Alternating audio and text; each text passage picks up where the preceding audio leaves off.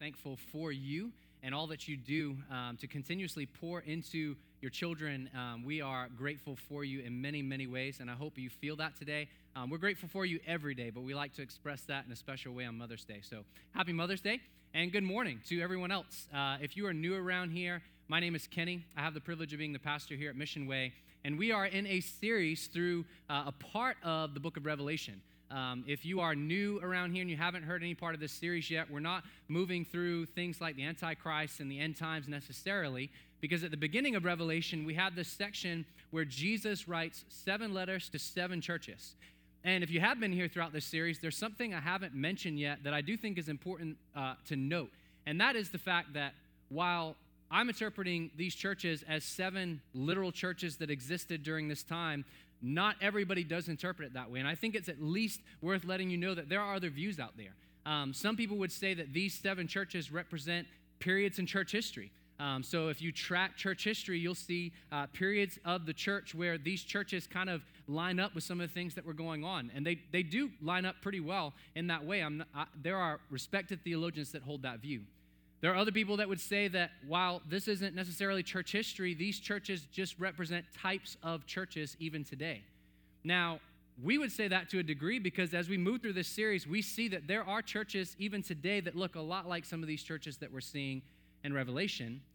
And then others would say, well, this is just simply generally Jesus speaking to Christians, and these churches represent types of Christians.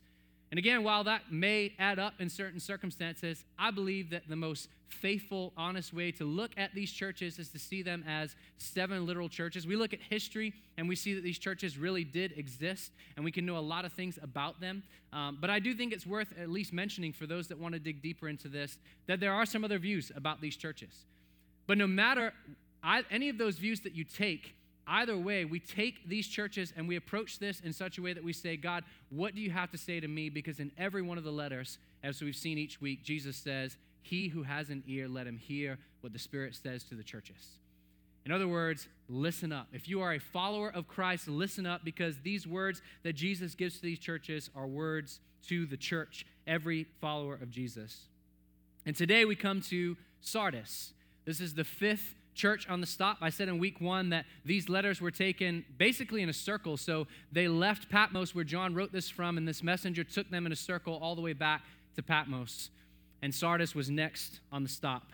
Now, there's a lot of facts about Sardis. Matter of fact, I think I've discovered more information about this city than any of the others so far.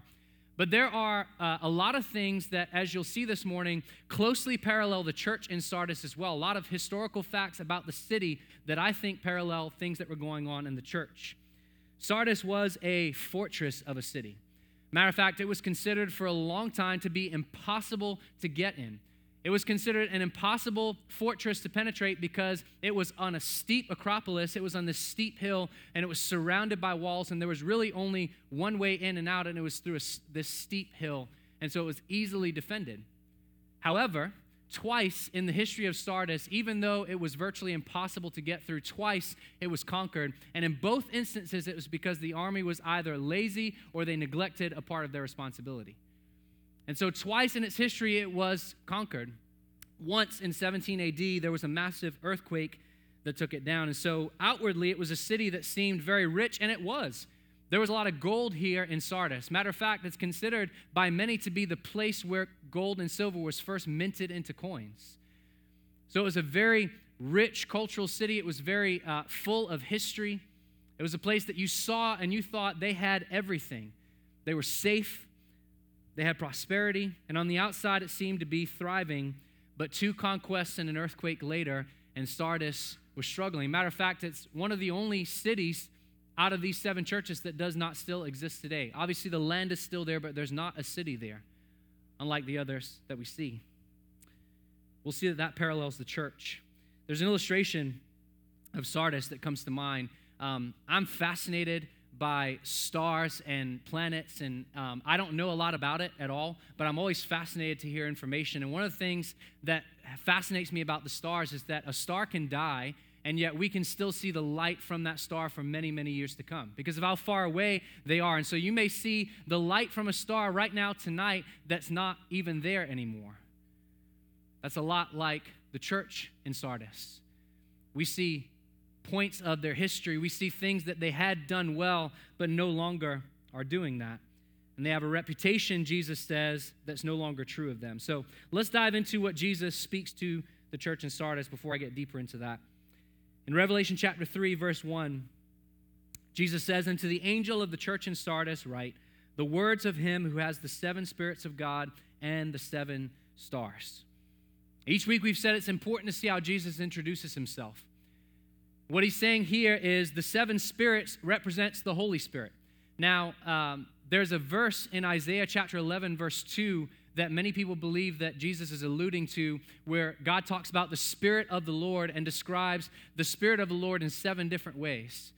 Could be alluding to that, but scholars agree that Jesus is speaking of the Spirit of God because seven is a number of perfection, the seven spirits of God equaling the Holy Spirit. And the seven stars, we saw in Revelation 1, verse 20, in week one of this series, that represents the angels of the churches. The angels of the churches being a pastor or a messenger of the church. What Jesus is saying here is don't forget that I am with you, that I know you, that I'm present, and I know what's going on.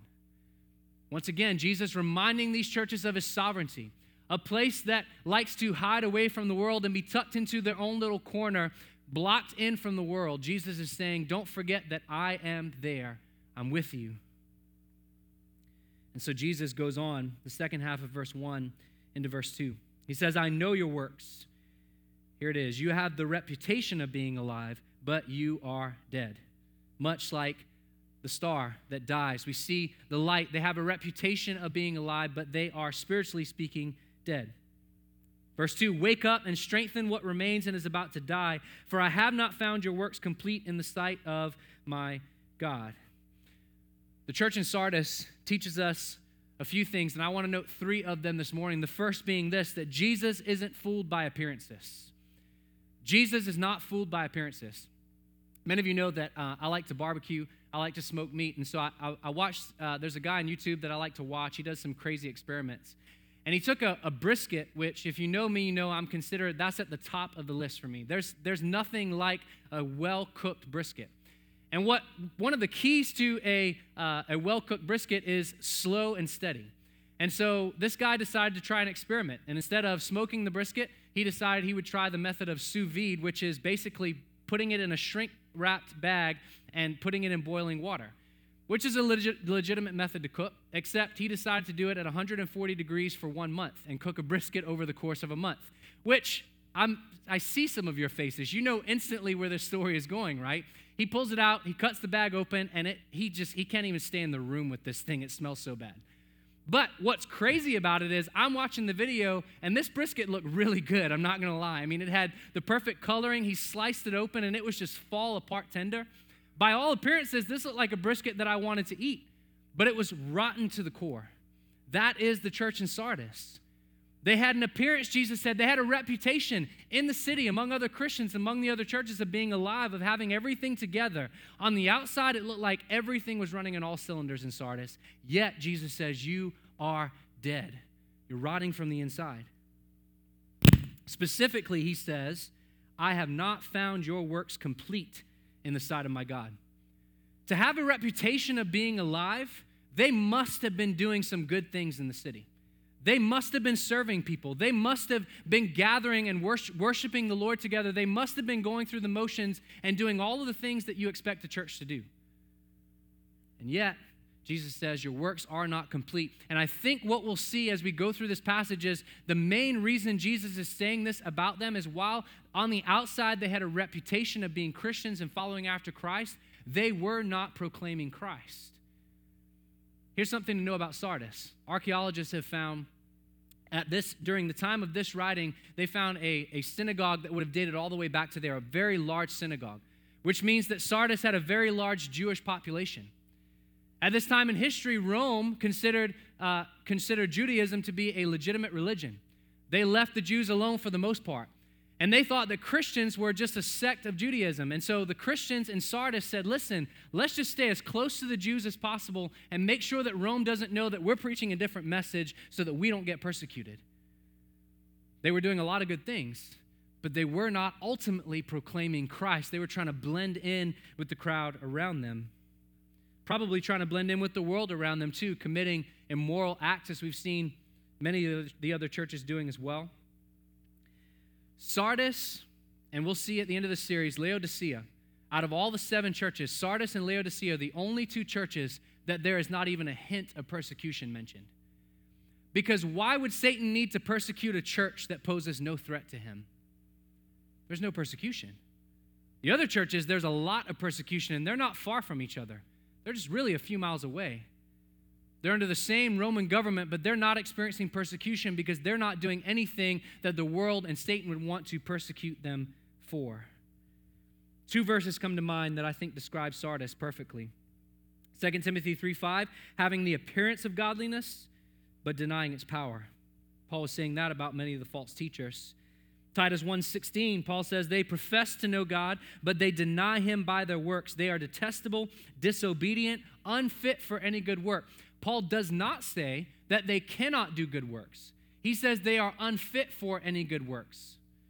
That any good that they do is not really fitting in the sight of the Lord because they're not walking in the gospel. It's just a facade. It's just a face that they're putting on before the people around them. And I think that Sardis, sadly, is a description of many, many modern churches today, just like so many of the ones that we've already gone through. Having an appearance of godliness, growing, serving in the community, well thought of, thriving by all appearances, but not proclaiming Christ. Ultimately, trying to blend in with the world.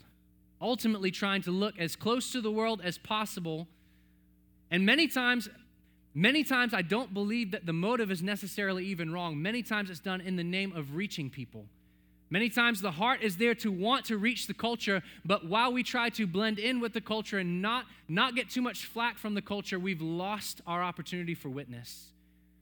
And we may be growing. We may have a reputation for being alive, but what Jesus said of Sardis is that though they had that reputation, they were spiritually dead. It's like the high school kid wearing the Letterman jacket, who just likes to wear it and walk around and be thought of as one of the guys, but he'd never get in the ring because he knows the minute that he did, he'd be destroyed. That's Sardis. Wanting to appear godly, wanting to appear like they have it all together, but rotting from the inside.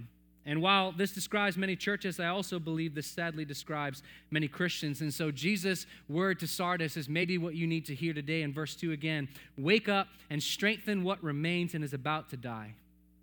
Because Jesus isn't fooled by appearances. You may have everyone else fooled. Your friends, your family, people around you, but you don't fool Jesus. Jesus, while he was on earth, had this to say of the Pharisees in Luke 16.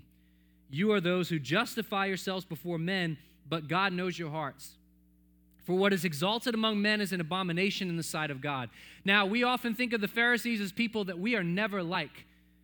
But this describes us many times. This describes me in my life many times where I'm trying to justify myself before other people. I'm trying to make sure that everybody thinks that I have it all together, and inwardly, I'm dying. Inwardly, I'm chasing after my own sin.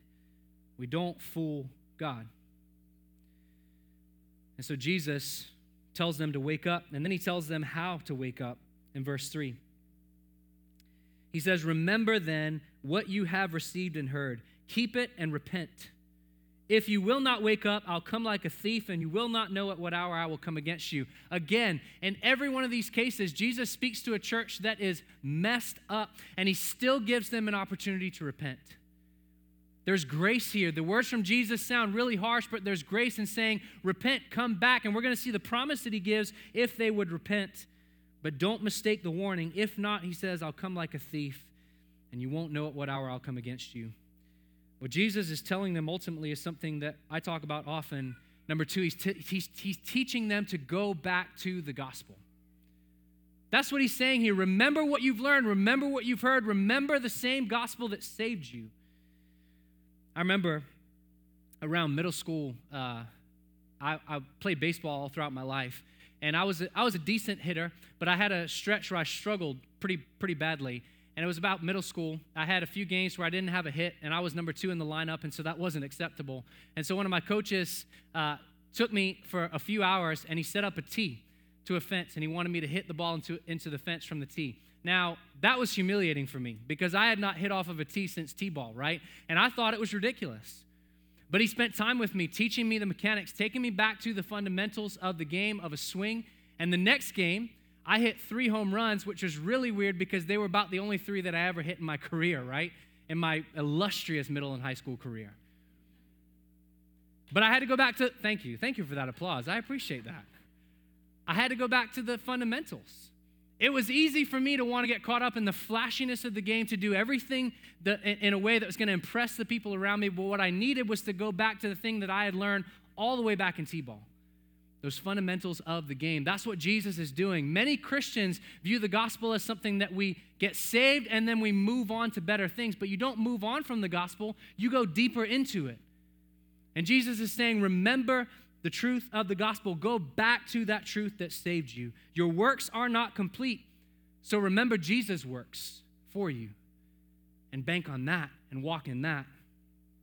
In other words, as Paul says in 2 Timothy, follow the pattern of sound words that you have heard from me in the faith and love that are in Christ Jesus. He's talking to a pastor there, Timothy. He's talking to a pastor who many people might say has everything together, and he's saying, Timothy, don't forget the basics of the faith. Follow the pattern of sound teaching and faith. Continue in the gospel. But how often do we give people this kind of advice when they're stuck in sin or struggling in life? What we want to do is we want to give them some tips to fix everything. And I'm not saying that there are not life applications from Scripture. There are so many of them, but they all need to flow from the gospel. It all needs to come from an understanding of who Christ is and what he has done for us, not an understanding of my own abilities to walk in righteousness. Remembering and keeping the gospel isn't a formula for success. It's a message. It is the message of the gospel, the message of Jesus Christ, and it is the power of God for salvation for those who believe, not just for salvation, but for our sanctification as well. Now, I got to be honest with you that this series so far, if you've been with us throughout this series, you might agree with me in that these have been some pretty heavy messages. This has not been an easy series to walk through because Jesus' words to all of these churches are really hard to hear. And I've been tempted each week as I approach the text to go, Jesus, like, I really hope that the next church that we get to is going to be in a little bit better of a situation. Like, I hope that it's just going to get better at some point. And I remembered that as harsh as it may seem that Jesus is being to these churches, what he's doing in every single instance is he's extending his grace to them. Because he's saying, yes, things are bad. Yes, you are spiritually dead. But each time he says, but repent. And I'm ready and willing to forgive, to restore. I love what John Newton said here. He said, if our physician is almighty and our disease then cannot be desperate. And if he casts out none that come to him, why should you fear? Our sins are many, but his mercies are more. Our sins are great, but his righteousness is greater. We are weak, but he is power.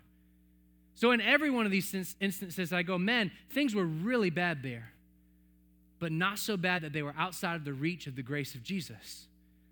And so if you've been walking through this series with us, or even just today, and you go, man, this is bringing up a lot of stuff in my life. I feel like I'm being exposed in the sin in my life, and my spiritual slumber is a lot like Sardis, and maybe you're tempted to mourn and grieve.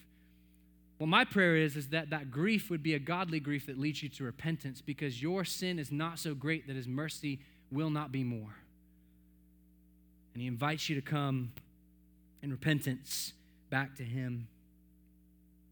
When our daughter Lily, who, if you don't know, is 3, when she's about to do something that's dangerous, in that moment, we may say things or we may yell in such a way to stop her that may be startling to her and may even upset her, but it's for her good, right? It may not be easy for her to hear. She may not want us to stop her from doing the thing she's about to be doing, but in some instances, it's literally going to save her life. That's what Jesus does for us. It's not easy to hear. It's not a comfortable thing to have your heart open and exposed before the Lord, to see your sin for what it is. Nobody's saying that's easy.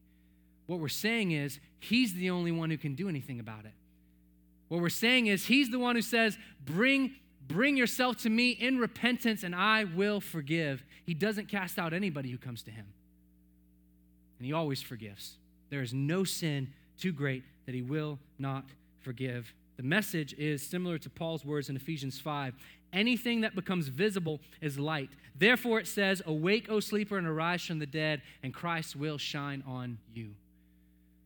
The message of Jesus is to Sardis, yes, you are spiritually dead, walking in darkness. Come to the light. Let the light of the gospel shine down on you again, and yes, expose your heart so that you may be forgiven and walk in the light.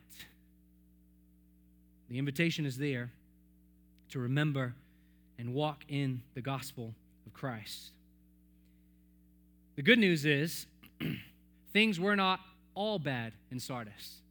It wasn't as if every single person in this church had turned away or was walking in sin. Jesus goes on in verses 4 and 5. He says, yet you still have a few names in Sardis, people who have not soiled their garments, and they will walk with me in white, for they are worthy.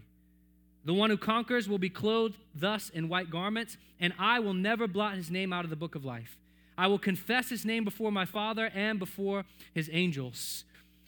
Our third point is another one that really seems basic to Christianity, but it's Jesus' word to Sardis, and I think it's his word, or I know it's his word to us today as well. Number 3, Jesus saves and secures his people. He says, there are some who are walking in white garments, and they are keeping their garments clean. Just like a bride getting ready for her wedding day, making sure that nothing happens to her dress, making sure that it is ready for that day that she meets her groom.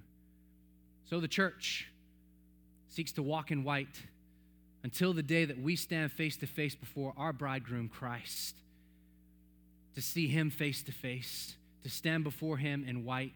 And before you start going, wait a minute, were these people something special? Jesus says that they're worthy. He says they're walking in white. I don't feel like I can ever do that. No. If you look at verse 5, you see very clearly that Jesus says he's the one who clothes them. In verse 5, he says, the one who conquers will be clothed in white garments, not by themselves, but by Jesus. They're not our garments, they're his. He clothes us. And we walk in his righteousness, and we walk in his truth. Jesus says there's some among Sardis who have not soiled their garments. They've stood strong and continued in the gospel, even though the rest of the church is not. Even though the world around them is walking in sin, they have not. And I got to think it's likely, much like we talked about last week, it's very likely that these Christians were being ridiculed by their fellow brothers and sisters in Christ who were not walking the way that they were. And they were being, whether outwardly or not, they probably felt ostracized from their own church community because they were seeking to walk in holiness and nobody else was. And I'm sure that they were not thought well of by the world around them because they were the ones actually trying to proclaim Christ. And yet, Jesus says, I know you, I acknowledge you, I see you, and I will acknowledge you before the Father. We're reminded of these people, as John Bloom says, that we aren't who we want to think we are or who other people think we are. All we truly are is who we are before God. See, Jesus contrasts these people with the people in verse 1 because in verse 1 he says, you have a reputation of being alive, but you're dead. And then he says there are a few names in Sardis. It's the same word as the word for reputation in verse 1. Just as there are some who have a false reputation, there are those of you who are being ostracized and you're walking in holiness, and your reputation, your true name before the Lord is that you are worthy because of the righteousness of Christ, not because of your own doing. We're not who we want to think we are or who other people think we are. All we truly are is who we are before God. And so in a world that is obsessed with finding your true self, the freedom of the gospel says you can stare your true sinful self in the face and not be intimidated by it because you can bring that to Jesus and be forgiven and be made new. Because when we search for ourselves, we're going to come up empty. You may find a temporary fulfillment in this life, but when you allow God to expose you and forgive and restore and give you a new heart, that's where life is. That's who we need to pursue after. And these few were walking in the righteousness of Christ, unstained by the world. And it's easy to think that maybe they were walking in perfection, but let me remind you one more time, their garments were not their own. They had been given to them by Jesus Christ himself. It reminds me of a story or a vision that Zechariah had in Zechariah chapter 3. He says, "Now Joshua, who was the high priest, was standing before the angel, clothed with filthy garments. And the angel said to those who were standing before him, 'Remove the filthy garments from him.' And to him he said, 'Behold, I have taken your iniquity away from you, and I will clothe you with pure vestments.'" I'm going to take away the sin and the filth, and I'm going to clothe you in white. That's what Christ does for his people. Now, this illustration, by the way, would have meant a lot to Sardis, because one of the other things you need to know about this city is they were known for the amount of wool garments that they produced. They knew what it meant to deal with pure white wool garments. And Jesus says, "I'm going to clothe you in white, and you won't be able to be stained by this world." And he goes even further. He says, matter of fact, for the one who conquers, which we've seen each week, is the one who repents and the one who turns to Christ. The one who conquers, he says, "I will never blot his name out of the book of life." The book of life is something that we see throughout Scripture. But there's one instance I want to take you to, and it's at the end of the book of Revelation. This is where we see the book of life opened. When Jesus, when the dead in Christ are raised, when all those who have died are raised and stand before the judgment seat of Christ, this is the scene that John writes for us in Revelation 20. "I saw the dead, great and small, standing before the throne, and books were opened. And then another book was opened, which is the book of life." So what you need to understand is there are books that are opened, and then there is the book of life. That's going to be important, because he says the dead were judged by what was written in the books, according to what they had done. And then jump to verse 15. "If anyone's name was not found written in the book of life, he was thrown into the lake of fire." And so there's this image where we stand before Christ, we stand before everything we've ever done, judged by our works. And then Jesus opens the book of life. And those names that are written in the book of life, no matter what we've done, despite our shortcomings, despite falling short of the glory of Christ, each and every one of us, those names that are written in the book of life will enter into heaven, will be with their Savior for eternity. And Jesus says, "I'll never blot their name out."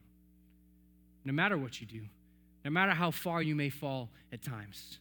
Matter of fact, in Revelation 13, we see, verse 8, we see that our names have been written in the book of life since before the foundation of the world. This is sure. And Jesus says, "Those who are mine, I know them, and I'll never lose them." So he not only saves us and clothes us in white, but he keeps us in white. He keeps us pure. And he continues to purify us until the day that we stand before him, clothed in white that is not our own, clothed in righteousness that is not our own, clothed in the righteousness of Christ. In the Roman world, they had citizenship books. And if you did something that they considered so bad, they could blot your name out of citizenship books, which was a serious thing. But Christ says, "I'll never do that to my people." Those who are the citizens of heaven will always be the citizens of heaven. I'll save them, I'll secure them, I'll sanctify them, and I'll keep them until that day. And so in conclusion, I want to echo the words of H.B. Charles. "It is said that anything dead should be buried. Thank God Jesus doesn't think that way." We saw at the beginning of verse 1, Jesus said to Sardis, "You have a reputation of being alive, but you are dead." And instead of condemning them and giving them no hope, he calls them to repentance. He gives them an opportunity to be made alive. And he gives us the same opportunity. Though apart from Christ, we are dead in our sin, the invitation is to repent from our sin, turn to the gospel, place our faith and trust in the saving work of Jesus Christ on the cross, the one who died, was buried, and was raised to life again. And we will be clothed in white. Our names will never be blotted out of the book of life.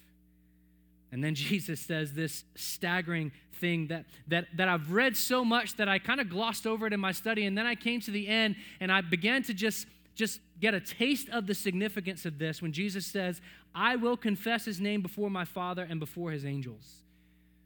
When I was applying for my green card, because I'm a Bahamian citizen and I had to get a green card to live and work here, when I was applying for my green card, my wife had to vouch for me, which maybe, I don't know, she's probably had days that she's regretted doing that throughout the course of our marriage, but she had to vouch for me. And when we were in the interview room, she had to say, this is my husband, and yes, we are married, and yes, we love each other, and all of those things. She had to vouch for me. She had to confess my name, in a sense, to those people interviewing us. And Jesus says, I will confess your name before my Father.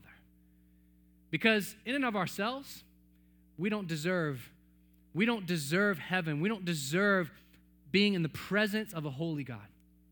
Because our garments are filthy, are stained.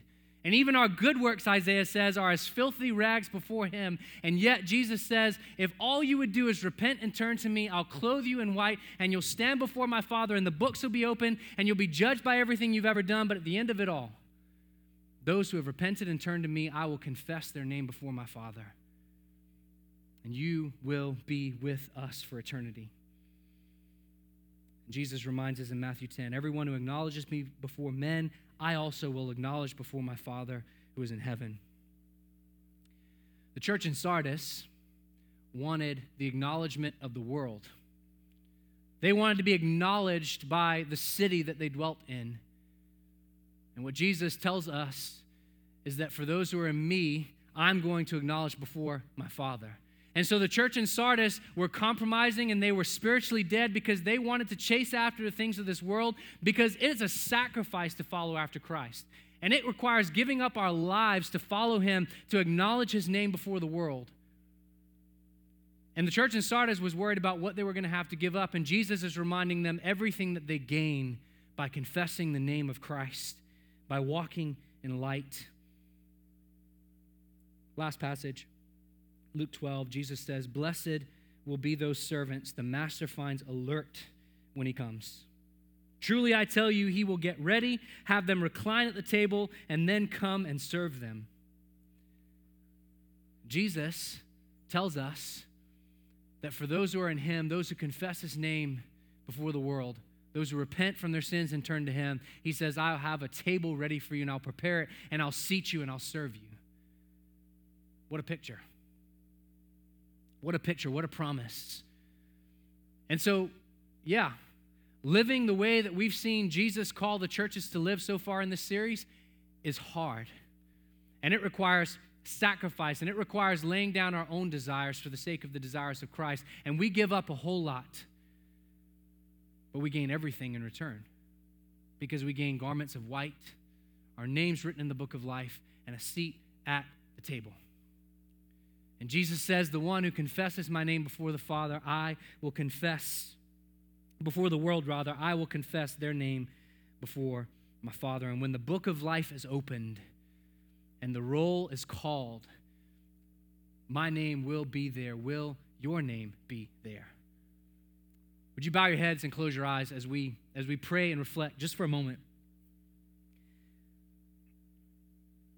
I have, throughout this series, been challenging you to examine your life, because I think that's what each one of these letters is really doing for us. It's teaching us to examine our own hearts and see, am I living like the people in Sardis were living? Am I putting on a front before my family and friends, before my church, having a reputation of being alive but spiritually dead? Am I living in such a way that outwardly everything looks fine, but inwardly I know that I'm not united with Christ? There's the challenge, first and foremost, to anybody that's never repented of their sin and turned to Jesus, that I want you to know today that Jesus Christ came to earth. God put on flesh, and he walked and lived a sinless life that we can never live. And then he went to the cross, where he not only endured unimaginable physical pain, but he endured the wrath of God poured out on him for the sins of his people. And he paid the price that we could have never paid. We were deserving of the wrath of God, and instead Jesus took it for us. And he died and was buried, and 3 days later he rose again, proving that he is who he says he is. And he calls us to repent from our sin and turn to him and place our faith and trust in him. The call for you is if you've never done that, to do that today. Maybe you've never done that, but you've lived your whole life with an appearance of godliness. There are those who will stand before the throne one day and say, "Lord, Lord, did we not do these things in your name?" And there are some he will say, "Depart from me, I never knew you." Because the reputation of being alive is not what saves. Only Jesus saves. So turn to Jesus. And then finally, if you're in here and you are a believer in Jesus, you know that you are in Christ, but you've been living in sin, and either today or throughout this series, God's been exposing that sin to you. Would you run to him?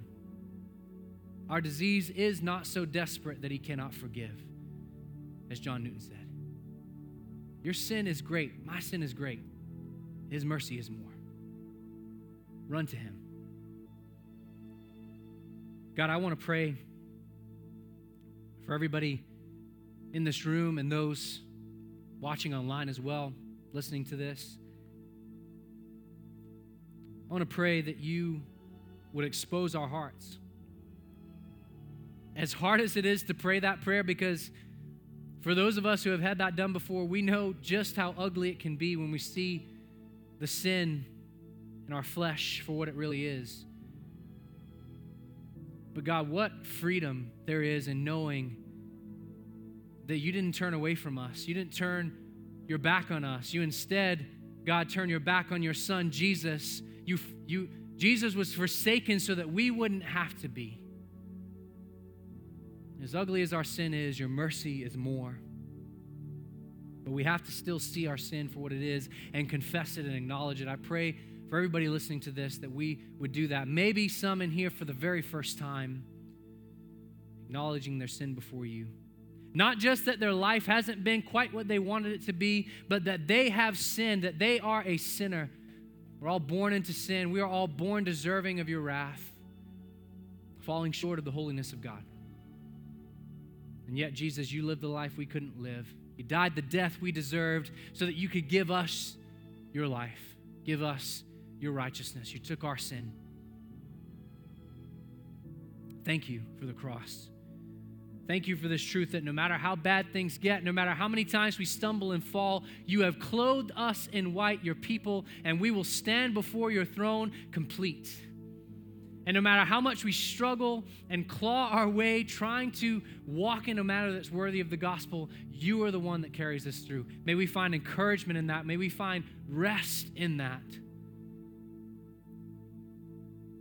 Finally, God, I pray for godly grief.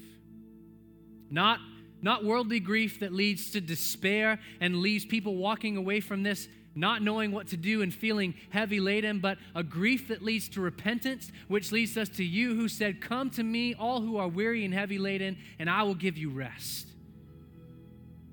Because your yoke is easy, your burden is light. And we cast our cares, our sin at the foot of the cross and find life. Thank you for this time. Thank you for your word. May you continue to speak to us through your word even as we leave today. It's in Jesus' name we pray. Amen.